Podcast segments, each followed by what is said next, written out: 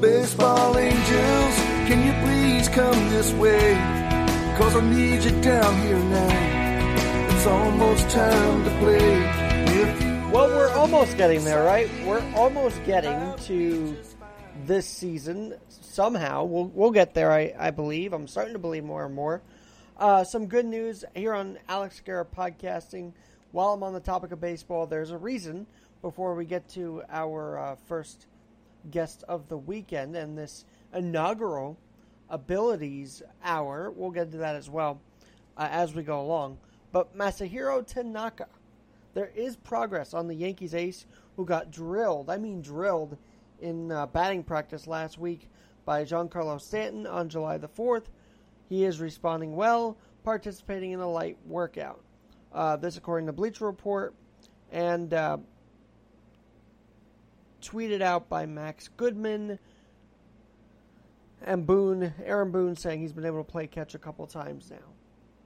But I was poking through my memories, as I sometimes do on Facebook, and this one, this one stood out today because if you remember, I mean, if you remember, this voice rang through all of Yankee Stadium. Good afternoon, ladies and gentlemen. Welcome to Yankee Stadium. That is the voice of Bob Sheppard, who actually, at age 99, passed away 10 years ago today. I'm excited to say his name, though. He lived an amazing life. He's lived he lived a long life. And do you know when he would have turned 100? Bob Sheppard would have turned 100 on October 20th, 2010. Yes, Bob Sheppard and I sharing the same birthday isn't a connection enough, right? That's not a connection to have the birthday of a legendary public address announcer. But to actually know him through the years, to actually be in his public address booth, certainly part of the story, part of the journey. And then, above all that, I mean, above all that, to then be given for years on end at Queens College a real opportunity to announce the game of baseball. Leading off the bottom of the first for the Knights, the center fielder, number nine, Thomas Parrish. I mean, Rob Twible and, and Michael Sporton and the athletics department gave me the shot to do baseball, softball, and that continued and continues, by the way. If there was baseball this year, I might have been back out there with Chris Reardon and the crew. But to not only be born on the same day as Bob Sheppard, but to feel like God has spread his energy as a public address announcer into this life is very incredible. It's very intriguing. It's you can't describe it. There's there's so many ways you can describe it. And so today I truly hope that I have represented and you can never be Bob Sheppard. But it's just amazing. Two guys from New York, both baseball lovers, both announcing the game in one way or another. Jimmy Rose, we would have had the Stan Musial Long Island baseball, Long Island Stan Musial All Star Game weekend this weekend if we didn't have COVID. Those long standing traditions matter. And that's why honoring Bob Sheppard matters to me.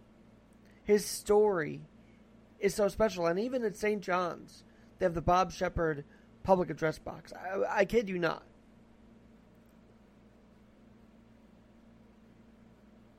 And so tonight, thank you, God. Thank you, Bob Sheppard, in your own ways for seemingly bringing that energy into this life. And now I've been able to, for now 10 years, carry that energy the best I can. And, you know, he was beyond just public, public address announcer. He was a speech high school teacher in New York City. He was an avid reader in Baldwin New York at his local church every Sunday. And that, he loved the language. And it showed by teaching the youth and by being up there to read the Gospels. What a life. And I just pray tonight that I, I am channeling that energy of 1020, October 20th. Also, my Uncle Dennis born on that day. Mickey Mantle born on that day, by the way. Such a great day, ah, October 20th. And so to be in that company and then to be able to do something and have that energy that was filling Yankee Stadium. I hope fill this microphone and fill your feeds every day on this podcast. I'm very blessed. And therefore, I feel like I was given that ability. Which leads me to say, welcome in to the Abilities Hour. This hour will be focused on people who have overcome, who have abilities within the disabled community, sure, that are seen and unseen. And I find this very timely considering this is the 30th year of the Americans with Disabilities Act. It's very fitting that my stepdad, Vic Furman, would say, Why don't you do this podcast? And now my motivation is to do it. And to kick off this podcast with Megan McNealy, which I'll get to in one minute, I want to read you what I wrote yesterday because I was on a di- diatribe on my personal Facebook page. But let me tell you what I wrote right here, right now. Last night, I was on a run of different things and saying certain things. Anyway, I encourage the disabled community to continue advocating for yourselves and for the best things for yourselves and for the best things for this community that continues to grow and be noticed. Also, continue to live the best life you can. And of course, never let anyone say to you that you can't believe something or that you can't do something. Because you truly can believe and do what you want to and feel empowered to do so. That's why America is amazing. Our numbers here in New York City and the world, in the United States, I should say, 20% of the disabled community is hired. We can get that number up, and we will, but our presence is growing.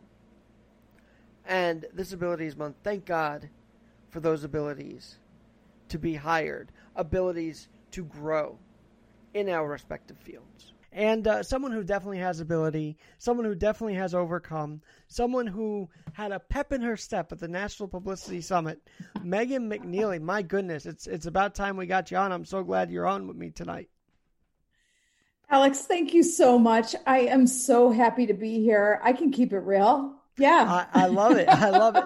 well, and let's talk about that. So, when I first met you, you were, um, you know, you were like, you were very hyper about the book. You were very pep in your step. You were very excited. And now I gain an appreciation of how you got to that point. Because let's break it down. You had rheumatoid arthritis. Um, you've had severe pain in the past, and you overcame it. So let's start there. What, what's your journey, and why did you want to write your book, Reinvent the Wheel?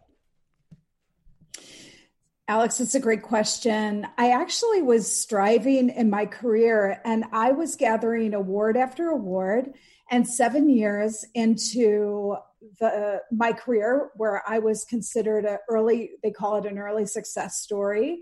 I was traveling all over the United States sharing my journey with some mm-hmm. fellow colleagues. I work for a very large um, wealth management firm and I still do. This is my 22nd year there. So I'm a corporate, sure, I have a corporate cool. job in addition to this passion, we'll call it a passion project um, I started to break down behind the scenes. So, to your point, there's a lot of us who look great on the outside.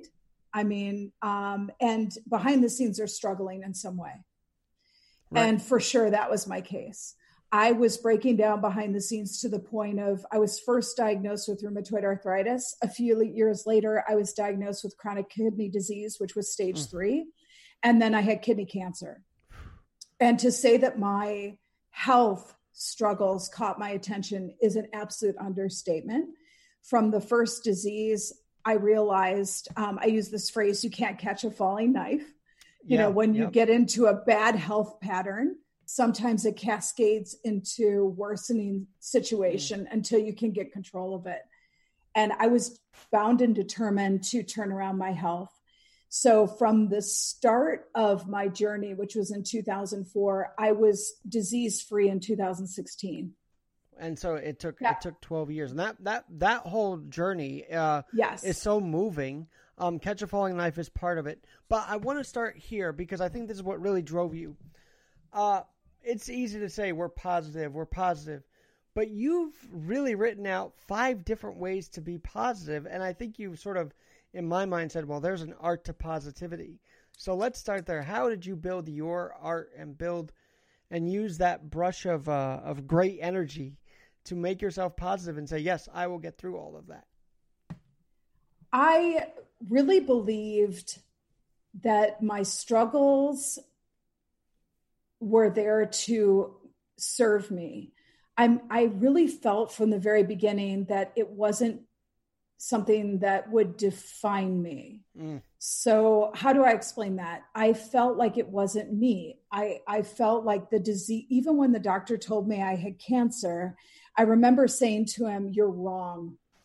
Wow. like it felt so surreal alex it felt like it wasn't me he was speaking about i told him you are wrong even when i went in for the kidney biopsy i remember saying very cavalierly to my friend kian who was there in the room with me um, wait till they find out it's benign. Like i Mm. really in my heart believed that cancer wasn't me that rheumatoid arthritis wasn't me that these definitions um, it was just something that was there to teach me. And as soon as i figured it out i could transcend it. M- Megan, I love so this, I- and that's and how i thought of it because and and then now I've got to ask you this: you, you go through this pain for twelve years. oh yeah Uh, I never felt the pain of having one leg ever, like it was just part of me. But I do feel the pain of like if I get sick or something like that. And I'm actually thanking God to feel the pain because it makes you know what you're going through and it tells you, hey, we could avoid this in the future. We're going through it now to avoid in the future. Did you feel that at all? Did you feel like, thank God I'm going through this now to avoid it in the future?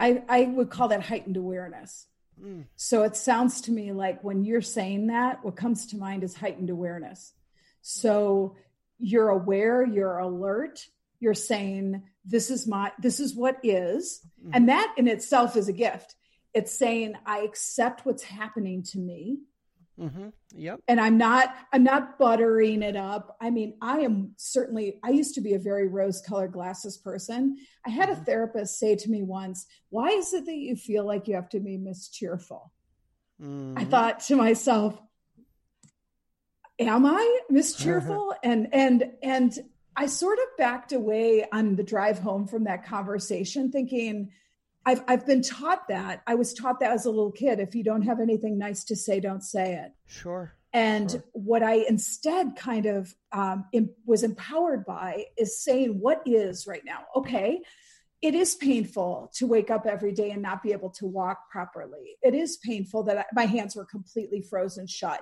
Right. Like I could never do this. Like holding a pen, I could never hold a pen like this. I had to memorize what clients said to me for three years straight and take That's notes. a skill in and of itself. I mean that, I that was couldn't even hold a pen. Yeah, like this, it doesn't even hurt. Like I can't even believe it. It's crazy. Um, I remember saying to one of my bosses, it would be astonishing if I ever went through a day without pain. Like if if that ever happens to me someday, I'll know I'm healed.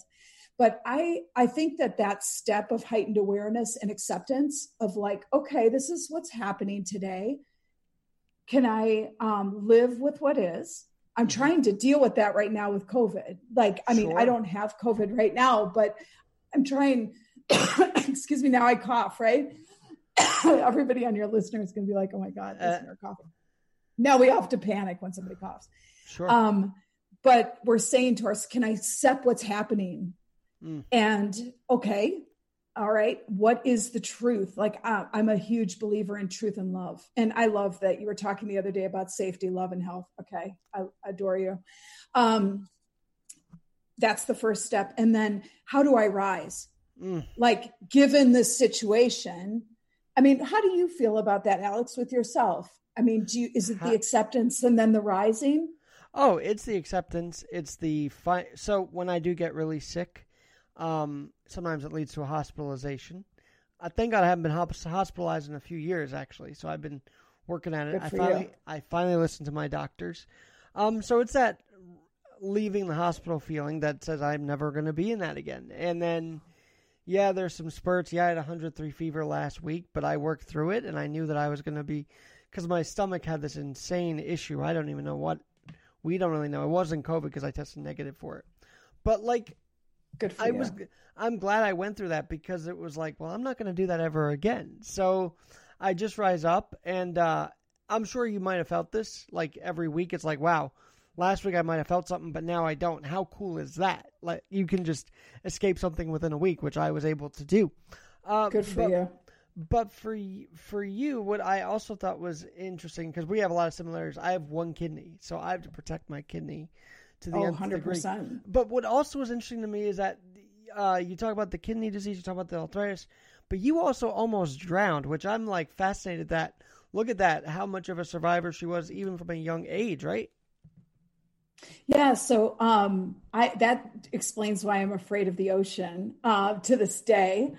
Uh, although I was in the British Virgin Islands last spring and I was not afraid there, which is wow. an improvement for me. Um, but the water is crystal clear there and I could mm. see way down and it just felt safer. Um, it wasn't so, you know, deep and dark. But um, yes, I was, it was the most amazing thing. I was, um, body surfing, you know, with a boogie board as well.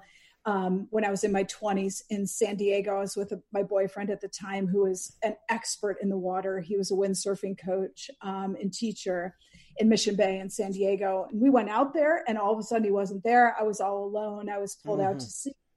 And I, I, was just completely without my board in the middle mm. of the ocean. I thought I was going to drown. I was out there forever. It felt that hour I was out there alone felt like 10 hours, you know, every moment I could hear my breathing and the waves were so strong on either side of me. I couldn't tell which way the, uh, the shore was. So I didn't did even you, know I'm a good swimmer, but I didn't was your have heart a, palpitating. Like, did you feel like the heart beating? Yeah, I thought this like is that? it. Um, and then uh, I tell the story in my book how all of a sudden this little boy came out of the ocean. Like he literally appeared in front of me. He didn't have a wetsuit on which is unusual in the pacific ocean. It's freezing cold.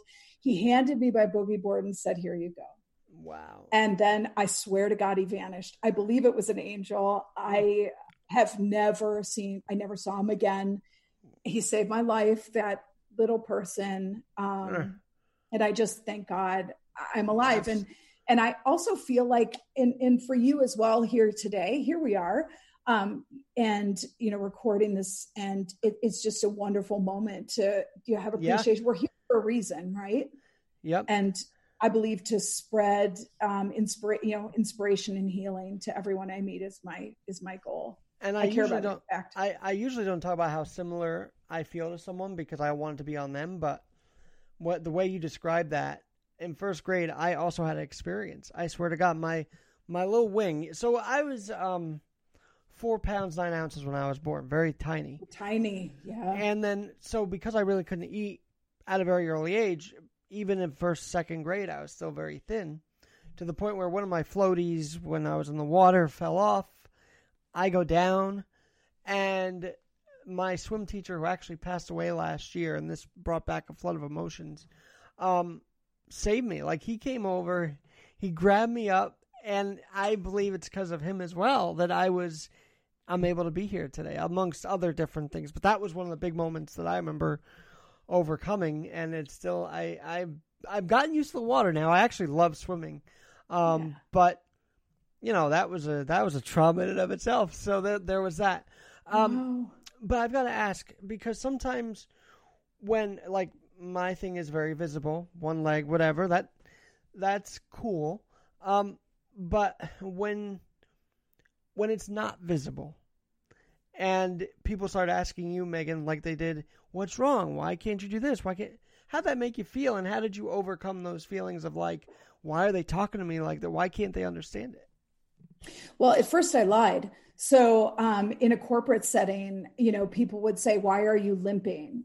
Like people noticed mm. at work, and I work at a Fortune 500 company. At first, Alex, I didn't want to appear weak. So I said, It's a tennis injury. And everybody knew I was a tennis star when I was a little kid. And through, you know, I went to Cornell on it, you know, because I could play tennis. Cool. I mean, one of the reasons. Yeah, I'm a good tennis, or I used to be a good tennis player until I got rheumatoid arthritis but um, you know, and I couldn't hold a racket for 10 years. I mean, mm. literally not even hold the racket, um, which is so devastating to anybody who's good at something. Mm. But um, I used to lie. I used to say, oh, it's a tennis injury. And I used to feel like it was one of those lies that was okay. Like I don't lie. I mean, it's one of my, mm-hmm. tr- you know, truth is I have a tattoo on my shoulder in Sanskrit that says truth. Um, but for some reason i just felt that the sadness i had this deep sadness in me that isn't it amazing that i'm so good at business i'm so good at my job and i somehow have this blind spot around my health mm. it just seemed so devastating that i couldn't figure that out you know how is it that i can um, close these enormous business deals that I can do phenomenally for the clients who I help with their wealth management, investment planning, and all of these terrific things. And I show up 100% and I just execute with excellence. And how is it that when it comes to my personal life, particularly my health, I'm doomed? Mm. Like, and not only doomed, but I can't catch the falling knife. Right. And so I would lie. And so I was like, oh, you know, it's it's a tennis injury. And so everybody's like, wow, that tennis injury is really lasting a long time. And it wasn't that I couldn't walk, I just was limping. Right. So I would make my way, but it got to the point that I thought about having a handicap placard for my car because I couldn't really walk that well. And I, you know, had colleagues would say, Do you want to go for lunch? And it would be across the street. And I'd say, Oh, you know, I don't know if mm-hmm. I can mm-hmm. really get over there, get sure. over there. Um, and but what I started to do, um, Alex, that really changed things is I started to be honest about it.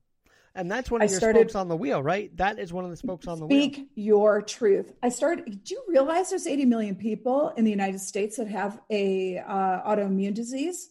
And I didn't, and uh, many. Yes, I read that. Yeah. Yep. Yeah, like many autoimmune diseases are behind the scenes issues that, mm. with the naked eye, you may not know. It could be MS. It could be lupus. Um, you know, Selena Gomez has lupus, right? Right. Who would know, right. right? You wouldn't know. She had a kidney transplant. Um, there's so many people that suffer that I started to just take comfort in the fact that maybe, Megan, if you started to explain your trouble and started to share your truth, and, you know, I figured I can't say a word until I fix myself. Megan, that actually started with this with the uh, drowning incident, right? Because then you started to be open yeah. with your boyfriend and said, "Yeah, I can't do this anymore." right and um and then when i was married i was afraid of the water and i told him like i'm a you know after i got my sailing certification i'm like honestly i'm terrified of the water mm. and he was like why do you say something i mean i for all the you know i was always trying to like just be the person other people wanted to me to be you know i gotta I say one of your themes you feel like art- you're not going to be accepted you know one of your things is artificial i noticed that term used a lot in many of your chapters how important is it for us to recognize the authentic versus the artificial? I feel like you hammered that down a lot during in the book. Oh my gosh, it's so healing to just understand that people will love you for who you are right now. Mm. I always felt like I had to perform, I had to be perfect. I had, you know, maybe people wouldn't love me if they knew I had this debilitating illness mm. behind the scenes. But what i realized is the more i shared alex with people about my my journey the more you'd be shocked I, I speak all over the United States. Well, when it's like not COVID, sure. um, you know, I, I, gave a presentation for uh, Merrill Lynch in Portland, Oregon, for a few hundred people. I was speaking in LA right before Christmas. People come up to me by the hundreds mm and are like, oh my God, thank God you said something because I've been suffering behind the scenes. Right. Or I'm a single mom too, which I'm a single mom. Um, or, you know, I have da- teen daughters that struggle with depression, or you name it. Anything I share with them, they'll say something because I've been vulnerable.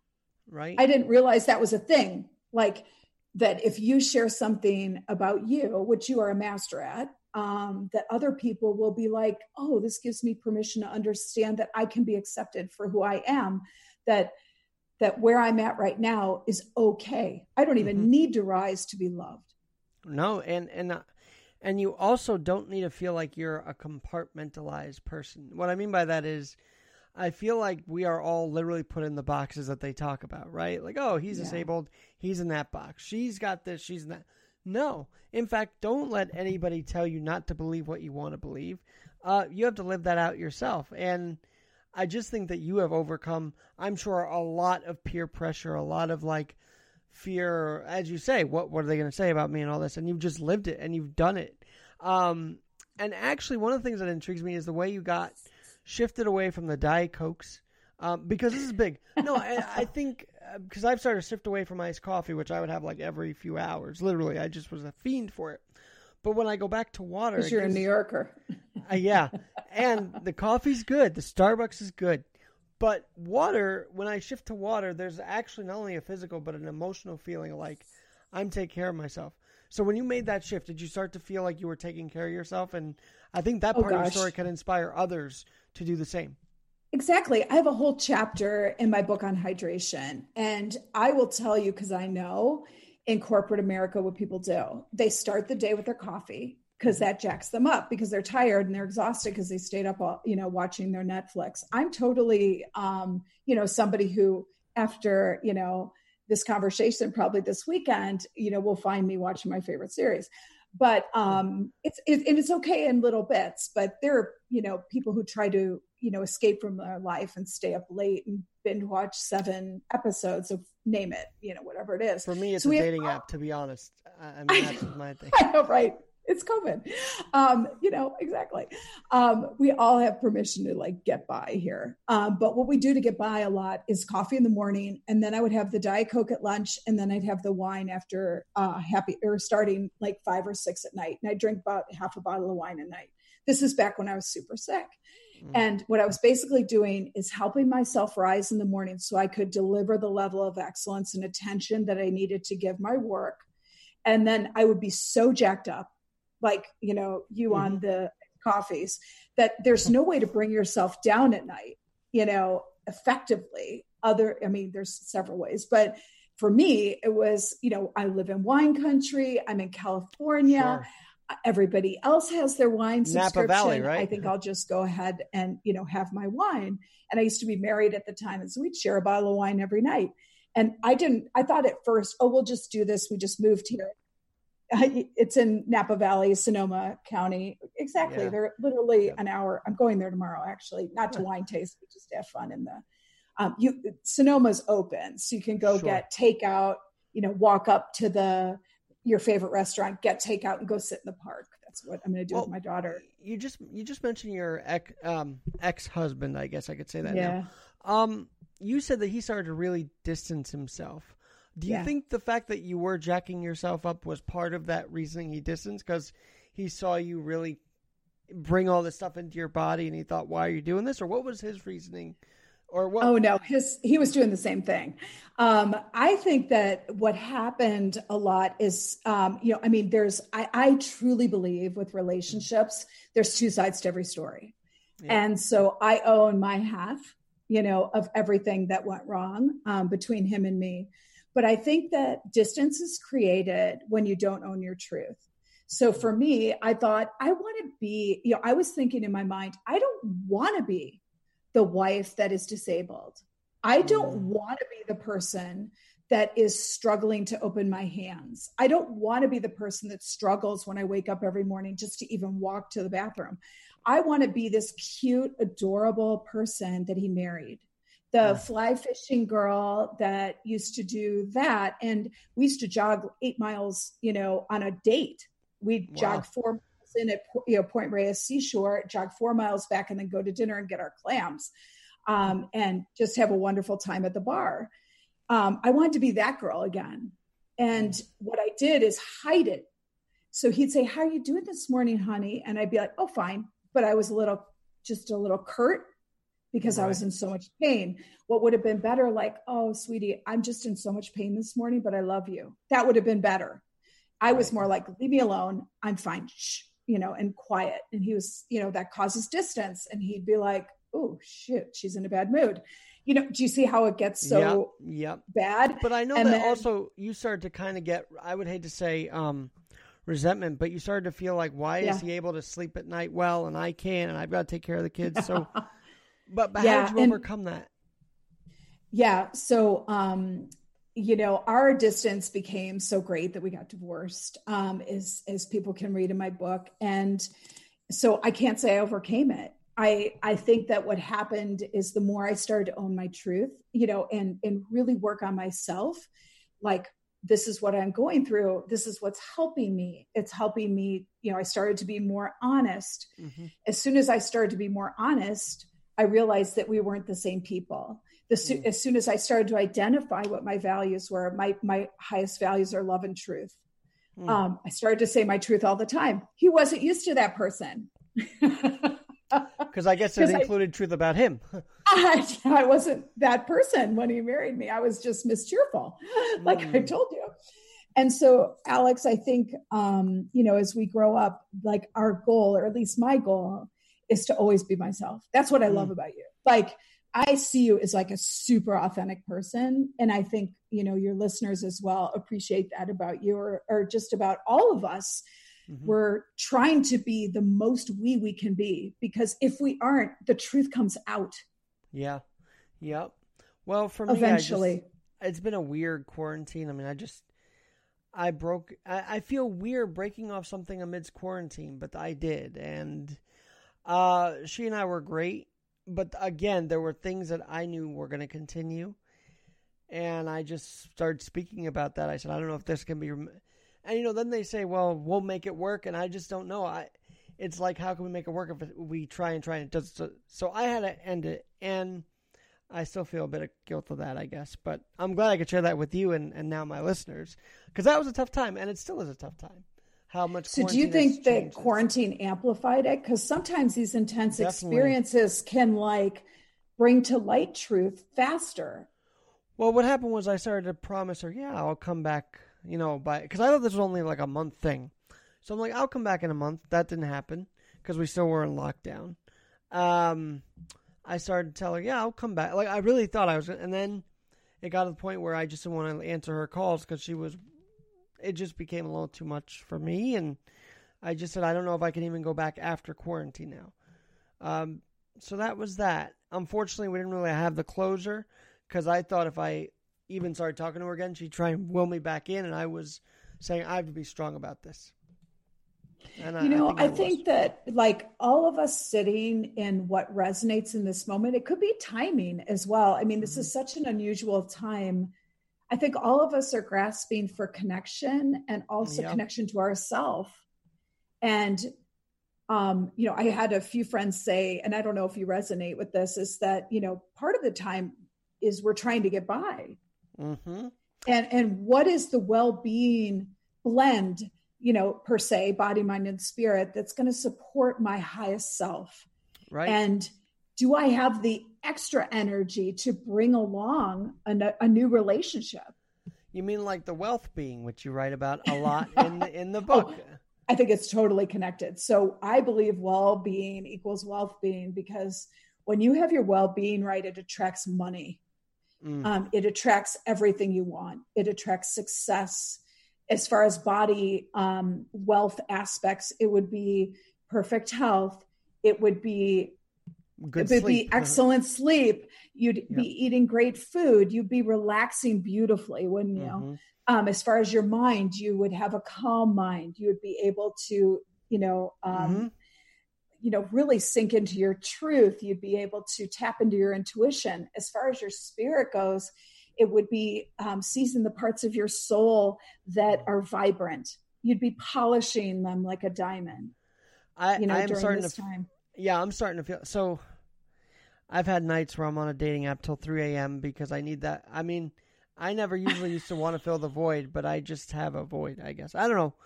And maybe it's quarantine. Anyway, I've recently changed that. I said, I'm putting my phone away. I don't even look at it once I go to bed, and I sleep better because I'm not worried about someone miles away whether they answer me or not. And I feel, I think I'm taking your advice with that is that um, I need to take care of myself first.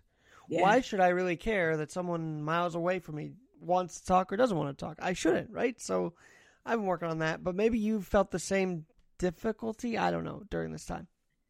You know, um, actually, I'm not on dating apps, but I'm very like spiritual. So I can tell. I'm thinking, I'm thinking to myself, you know, I'm more in the mode of I need to keep my energy at a frequency that would where like attracts like. Mm. Okay, you got me. So, what? You got me. I don't know. Yeah. You paused there, so I wasn't sure what happened. But okay. Yeah, no. So I'm thinking like attracts like.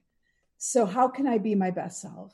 Mm. You know, and I just believe I'll be cared for. You know, if I've been cured of the litany of diseases that I listed, if I was pulled from the ocean, Yeah. you know, and didn't drown. If I'm sitting here with you tonight and I haven't caught COVID yet, and I am a high risk person, like I, like you, I do not want to catch it because of the kidney issues. Um, it's like I have one kidney; both my kidneys operate at like half Oh. function.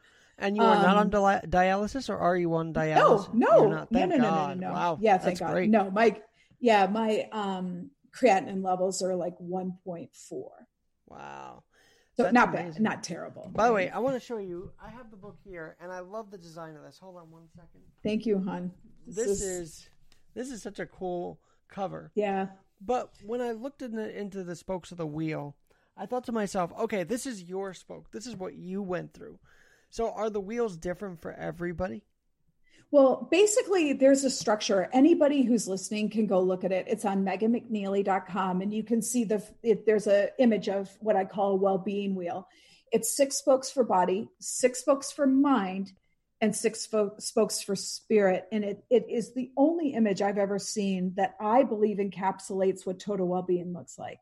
Mm. Now, these are universal spokes, so like you could look at it, Alex, and go, I I think you'd look at it and go, I agree. You know, you have Mhm. to eat well, sleep well, exercise, relax, um, tap into your truth. You know, I mean, these are basic things I think that most people can agree on. I've never had anybody say they disagree with me on the 18, just broad strokes.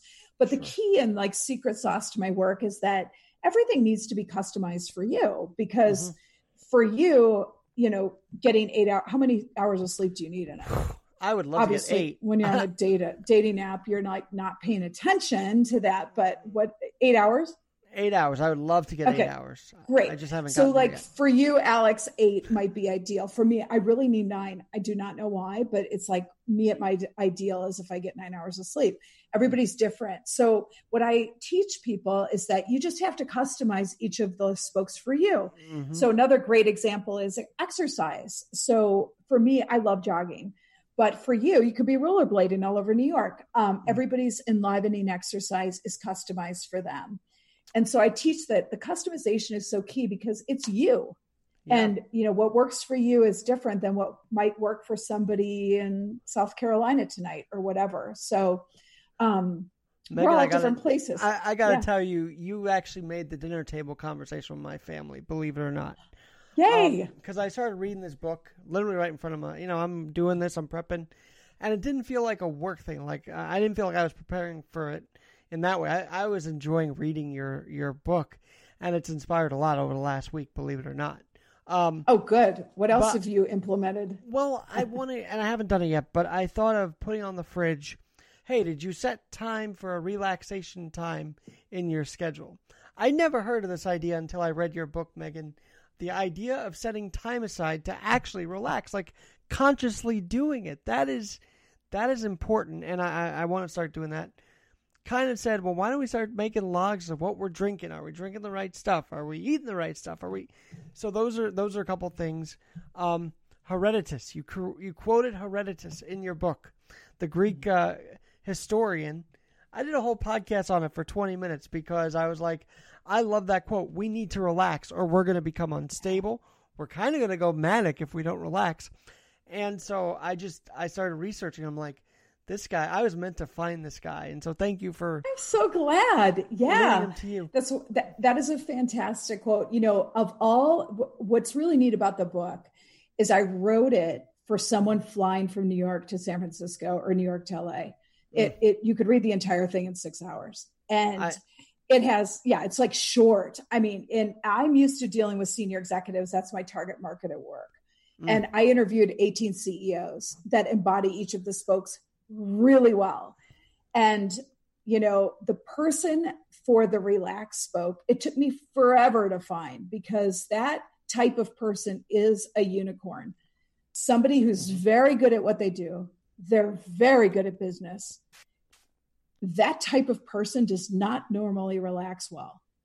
It's like an A type personality. It takes them forever to wind down. It literally took me for, I wrote that chapter. My book was due February 14th last year. I was literally writing that chapter the week before it was due. And um, I, the, the executive I interviewed is the incredible entrepreneur, Yanik Silver who's from the East Coast. Um, he's the CEO. okay, and he's one, one of the guys. I have to say this. I'll yeah. say this on my pod. We'll talk off the air. I would love to have him on my podcast because oh, he's amazing. He, he seems he's, really cool. He did what? Yeah, he ra- race car in a speedo or something like that. So I mean, he did, yes, he did all that stuff. He broke 200 miles an hour, and he's going to be on with Richard Branson, which is going to be pretty cool in and of itself. Yeah, we were actually with Richard, um, me and Yanik, um, in on Necker Island last year in wow. April. Yeah, Richard's an incredible entrepreneur as well. But Yanik's a special person. You should definitely have him on. We can make that happen. Megan, I've got to. Um, I, want to talk about the ex- exceptional uh, executive in a minute because I love that idea, and I want people mm-hmm. who may follow you but may not know where to catch these interviews. Uh, I want to mm-hmm. tell us where we can. Uh, but the other thing that you have inspired me to say is, before I want to do anything, I now say I have the ability to do it. Mm-hmm. I don't just say I'm going to do it. I'm going to say thank God I have the ability to. Because when you recognize you have the ability, like you recognized you had the ability to go back to taekwondo. You had the ability to overcome, to use your hands again. You you knew you had the ability, and now you're inspiring me to say, you know what, I have that ability too. Um, and I'm saying it more, and I feel very empowered. So thank you for that. Oh, I'm so happy to hear that. I I don't know the limits of our mind. I mean, I was told I would never get better by, you know, the the lead doctors, um, you know, of the de, you know departments at UCSF or Cal Pacific Medical Center, um, and even they were surprised that I no longer had any signs of the disease. You know, mm. the diseases I was um, diagnosed with. Um, I I'm not a doctor. Um, I cannot predict what any is going to happen to other people, but I do think that there's this untapped um, thing about the power of your mind. Um, yeah. You have to be careful what people tell you because you can embody it and and believe it. Um, someone told me when my um, I have an intellectually disabled daughter. Someone told me when she was little she'll never read. I have a video of her mm-hmm. you know, on my Facebook page, um, doing a 26, well, no, excuse me, 16 line Shakespeare monologue by memory. So she can not only read, she is uh, exceptional mm. at theater and so i am so glad i didn't like listen to that you know i'm so glad i just kept on with my belief in what mm-hmm. she's capable of because she's loves to she's reading right now as a matter of fact in her Megan, law i told her Aww. you know yeah. Are, are, your kids in, in the charter school type? Or are they public school? No, they're in public them? school. Yeah. Okay. How's that whole thing been during quarantine, by the way? well, they they you know we're here in California, so outside sure. San Francisco. I live in the East Bay, and you know we were one of the first uh, counties here to be in shelter in place and they did not go back to school. We, they start August 11th, and we do not know. I while we're having this conversation, I got an email from the superintendent of schools. So I have no idea what the plan is, but there's e- either one of three things. They're either going back to school full time, going back part time, or going to be, sh- you know, sheltered in place mm. doing mm. remote learning. I'm just thankful we're in a good school district, and you know, Madeline has an IEP, which is really important, yeah. and supportive of her. And I just, um, I don't know, Alex. I'm. I mean, we're living through this for a reason. I'm yes. trying to think to myself, okay, all right, if this is for me, and if if it's true that nothing's happening to me, everything's happening for me, then how is it that I'm up leveling? Hmm. I, I, would have to say I, I'm I'm probably softer with myself. I used to be pretty much like on the move. I have a friend who said, "You know, it's so great, Megan, about COVID is that you always call me when you're like actually standing still, as opposed to I used to call her when I was on my way to Starbucks, commuting to work, you know, mm-hmm. on the way to a client appointment. I was always in the car." And she said, "For the first time, I'm actually always speaking to you while you're out in your backyard." Megan, I, I I am feeling this because I always am on the go to the point where yeah, I do still neglect my health sometimes, and that's this whole thing's developed habits for me that I never really thought. Like even work habits. I'm literally at this computer working, and now when I go back to the office, that's what I'm working on. It's about maintaining what you do in the home back in your environment, right? Like how do you adapt yeah. to what you do here into that environment where there are more people, where there are more distractions. I think God's telling us, hey, we can zone out all of that and do what we need to even in a, an environment like a workspace, like Wall Street, like what you, you know, Fortune 500 company. Megan, on that note, uh, it sounds like you're still writing. Are you writing a lot during COVID on yeah. your website? You are. Well, you know what? I'm kind of being open right now. I had a lot of public speaking um, situations. Uh, there's there's 18 executives in the book, and I was planning on going to many of their companies. Um, you know, I had my a book launch at LinkedIn, and I work for a major firm as well. And gonna, we're going to do all sorts of public speaking, cool.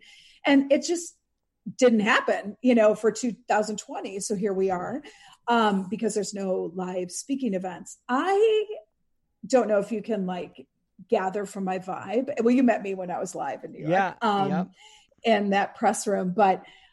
I like a stage. Like I like speaking. I don't you know, I'm just sort of in this contemplative moment where I'm trying to listen to my intuition, which is a chapter in my book too. Like, how do we tap into what I'm meant to do next? Mm. Like, this is calling something from me. I'm not sure what it is yet. And I actually, for the first time ever, just said to myself, it's okay that you don't know, Megan. You mm. don't have to be an expert on the future. What if you just listen to what, where, the, where's the energy? And mm. right now, the energy is really in a few business deals I'm doing for my wealth management business, some client issues that I'm working on that are so exciting. Um, and I'm kind of just moving over there. I'm here. I, this, you know, being on your show is like the highlight of my week. I'm so excited about this. This is amazing. I, I wanted to be on, as you know, because I, I wrote you from the moment I met you um, and begged you literally. Um, uh, to be on this, but um, you know, I'm going where the energy is, and Great. I've just been encouraging people who I speak to. What if we did that? Mm. You know, what if we, you know, follow the energy? I think it would help our well-being because we need all the help we can get right now. Don't you think, Megan? I wanted to talk to you about that because I think, unfor- well, not unfortunately, I'm trying to stay positive, but I, I think on a longer, broader spectrum too, like I'm worried that people are going from they don't know what they want to do right now to they want to completely give up. So your story tonight, please just give us some hope. Give people that really maybe losing their will during this to say no, yeah. don't give up. Don't lose your will. We got this. Right. Oh, so yes. I, you know, went back and interviewed all the execs in my book and the founders because I thought, you know, maybe they could just give us some advice. You know, these are people that I look up to. And, you know, I mean, I try to look up to myself, but, you know, we can't see our own goodness when we're in the middle of a crisis. I feel like it's a shitstorm, right? You know, whatever's mm-hmm. going on. But um, I went back and they're all doing one of three things. And I would tell your listeners the same thing. The first okay. thing is protect protect the asset. Amen. Okay. The asset is your well being if you don't protect that asset and you know well you know this as well as i do you're going to be in the hospital that, or have 103 temperature. So number one protect the asset. Number two um, yes it is a shitstorm. Yes you're going to have to pivot. Yes you may not even identify with what you used to do because mm. everything's up in the air. But where's the service minded opportunity? There is something that you offer. I always tell my daughters look you know you have your talents like this your talents and, and your um, strengths and then you have there's what the world needs and mm-hmm. the the blend between the 2 mm-hmm. is where the power is it's like right in the middle so your talents and your ta- you know your power and then what the world needs so mm. we may have to like reevaluate that given covid so i'm thinking to myself okay what are my talents i know a lot about well-being so maybe i can serve your audience here who's listening yeah. to this who are like oh my god i've never even heard of somebody who like got better from an autoimmune disease. That's like not even is that even possible? I've had so many people write me i didn't even know that. I'm not a doctor but i can just speak for myself um, that that all sorts of weird things mm-hmm. are possible. Um, so number one protect the asset. Number two you know where's the opportunity? You know mm-hmm. i call it the service minded opportunity alex because if we're not being of service what what is the point especially you know, during this time. There's there's so much more exactly. that I've been doing that I've never done. So, a little background on this podcast. It was always hard news, and I here I got a new conservative Christian talk radio as a producer. Then I thought, my goodness, my generation isn't hearing what the other side is saying. They don't want to hear what the other side is saying. So then I started this podcast and said, you know what? Let's talk about the unsaid. Let's talk about it. Let's broach it. Let's say uh, why are only certain videos of clashes between cops and protesters being shown? Why aren't we seeing the rioters? Why, um, you know, why aren't we holding the rioters accountable? Why can't we do that as a society? Anyway, that's the kind of thing I'm at. I'm at a mode where I just want to see the other side be told, so we can get a better picture, a bigger picture of this. And now instead of well, doing hard news, I'm doing stories like this. I'm doing more integrative content that I don't know. I I'm a kid that wanted to do play by play as a baseball guy. That was my thing and still is. and yet God's put me in a different direction, I think. Well, I know, and actually. I love that because like what you're doing is you're saying, okay, what is and how can I serve? 2 mm-hmm. things. So that's really important. So part of well-being is is understanding what is the reality right now.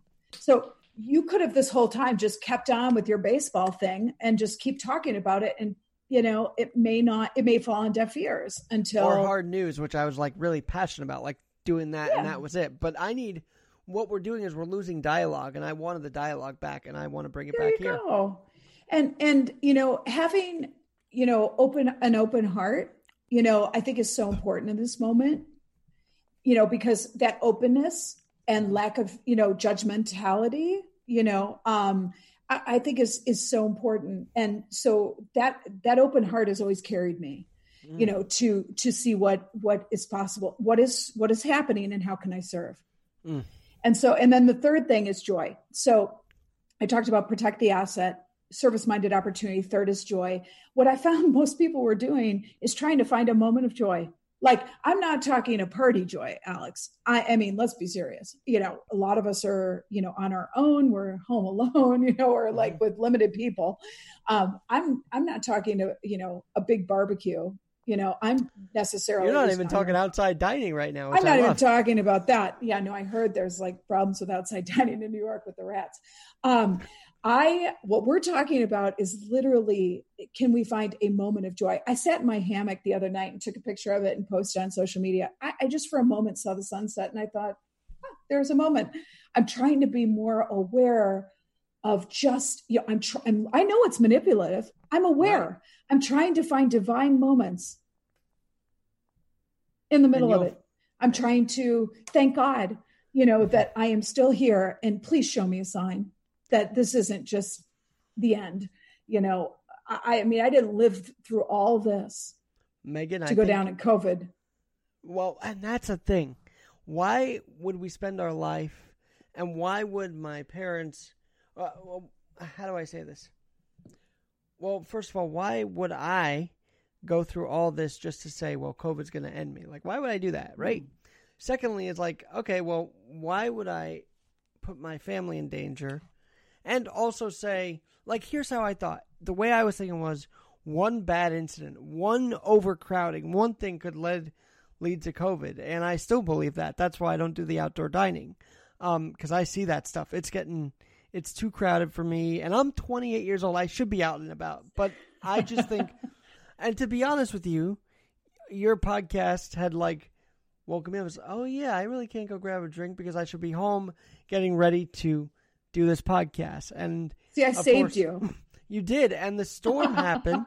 So it was that, and it's like now I have a reason to not linger in the storm. Even I have to go home and be safe and do this. So this Right. podcast was scheduled for a myriad of reasons. I I realized. yeah well I- you know i think that you know part of us just you know wants to pretend that it's normal and Mhm. there's another part especially people who have health issues you know i have an and I, I i don't even care. I have an n95 mask on when i step foot out of the house because we have all these leftover masks. You know some of us have like five old ones from the fires last year here in california. So i always wear it when i go out. I'm not shy. I'm like you know and i just have a purpose. Mm. and i'm here Wait. to inspire people i mean even Mm. if it's one person even if it's just you alex Which it has inspired me to live better. it's just you and me here No. Well, and one other thing about your journey, because I noticed that you are so proud that you can move your hands, and yeah um, how many of us take that for granted? You know, like how many of us? So, um, meditation. Let's let's wrap up with that because Yeah. honestly, just talking to you, I felt calmness in my soul. I don't know how it happened. It just I felt very calm and excited at the same time. Is that possible? I guess it is. of um, course But when I used to do meditation, I did that a lot after my first breakup, which was a couple of years ago, when I was really anxious, and I was—I found a meditation class, a meditation meetup.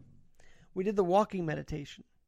i like that I I had never, and maybe you felt this with your hands, but I had never appreciated my leg, my one leg, more than just watching it move slowly. It's like here's this beautiful leg, and I can move it one step at a time, and not worry about whether I have to miss a subway or catch a subway or something like that. It was just I'm watching its motion, and I'm like, that is that is powerful in and of itself.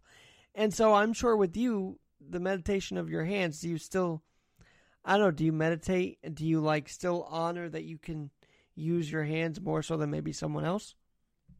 Yeah, and I mean my feet used to hurt so much too, Too, but true. um I think the walking meditation to your point, if anybody who's listening has trouble sitting still, which I do, I am like, you know, this kind of a personality. I love moving around. I Mhm. even when I have conference calls I kind of move. Like you move. You're like a mover.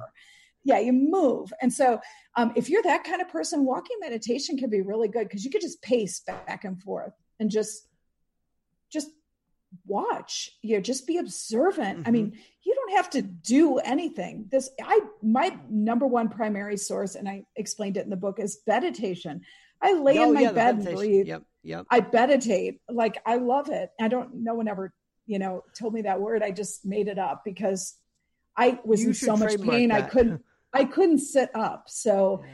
I laid down all the time and I just breathed. And my um, friends who are active meditators say there's no way I could possibly be meditating properly because I probably fall asleep. They're right. I do. I don't care. You know, come on, people, no judge. Um, and I just breathe deeply and just be thank. I'm trying to be thankful. I breathe in peace. I breathe out anger, you know, or whatever. I just make it up. There's like no right or wrong here. It's just about being there for yourself. Mm. Well, and I was going to say, when I read that part, I was like, that's interesting meditation. But it's also wild that you were getting criticized for it. Like, you'd think in the Zen community, Yeah. they would be very accepting of any kind of meditation, right? Oh, well, I mean, I used to go to um, you know, Spirit Rock Meditation Center and sit and lay in the back during Jack Kornfield, who was like such an incredible meditation teacher, lay in the back like I was in the hospital back there. I felt self-conscious. I don't think other people were actually even noticing me, but I had a level of self-conscious like, oh, everybody is sitting but me. Here I am. I'm like, I'm proud. People think I'm weird. I, I think we just have to let that go. And again, customize what Mhm. well being looks like for each of us. Wow, that is a perfect line to not halt the conversation because we're going to continue this again. We we we will definitely continue this. But exceptional executives writing on COVID. Where can people find your work? Um, exactly. Twitter. Give us your handle. Give us your Instagram. Give us your website. Yes. So my Twitter handle is Megan underscore McNealy, M E G A N. And then my last name is spelled M C N E A L Y. Instagram, it's at Megan McNealy. Um, I have you know, Facebook um, public Mhm. page, Megan Megan A. McNealy, and then um, my website is probably the perfect place. It's meganmcnealy.com. Cool. And you can even do, I made a free assessment for all your listeners. So it's meganmcnealy.com slash assessment. If people are like, what is she talking about? What is a well-being wheel? How would I know where I'm at with each of the spokes? It takes like 20 minutes, a little cheeky because you know me. Um, and it's fun. And they can take a free assessment and get like a PDF with the wheel right on it. And it just ranks all their different spokes. So it's meganmcnealy.com slash assessment for free. and they don't have a special name. It's just the assessment, and it's right there. yeah, it's right there. Yeah. Very cool. All right, I I'll, uh, know. I will actually link that up in the podcast description too. So Absolutely. very cool. Exactly. It And- was so nice to be here. And uh, of your followers, because I know you got a following, I know that people are loving this book. I know they love your story. But what's Mm-hmm. one thing they may not know about you that that you've not revealed to them? One thing that they did not know. I might be the only Reiki master on Wall Street. That is cool. It is, and my dad, my stepdad's a Reiki master, so that's uh, awesome. Yay. I love that. Yeah, I don't know. I one more thing is that I just think that the sky's the limit. You know, I think that um, you know, I am an executive in a major Fortune 500 firm, and I am also really passionate about well-being. And I wrote a book. It was on the Forbes Top 20 list for last year. It just won a 2020 Axiom Business Book Award. You can be many things. You know, Mhm. I think this is the era of you know you're working from home who knows nobody knows go ahead and start your side hustle i mean this that is a side hustle for me just Yeah. if anybody wants to ever connect with me about that i'd love to you know encourage them. Mm. you can be anything you want. Don't define yourself as something one thing. And again, as I mentioned at the top, don't let anybody tell you you can't. You know, and that's no. that's um what 2020 i i don't know if it's what 2020 but it's what i'm gaining um every day. And i'm just hoping that we can stop with the identity politics because there's still that in existence and Agree. let's just love each other you know that's that's, the whole point so megan this thank you so great for this time and i'm glad we finally did this and i'm glad i opened the book and read it for a few parts i'm going to read the final part and uh, have you back for sure oh i'm so honored alex you have a great great great day You too. Thank you. Thank you, Megan, for doing that. That was Bye, Megan everybody. McNealy. I'm Alex Garrett. We'll talk to you again soon.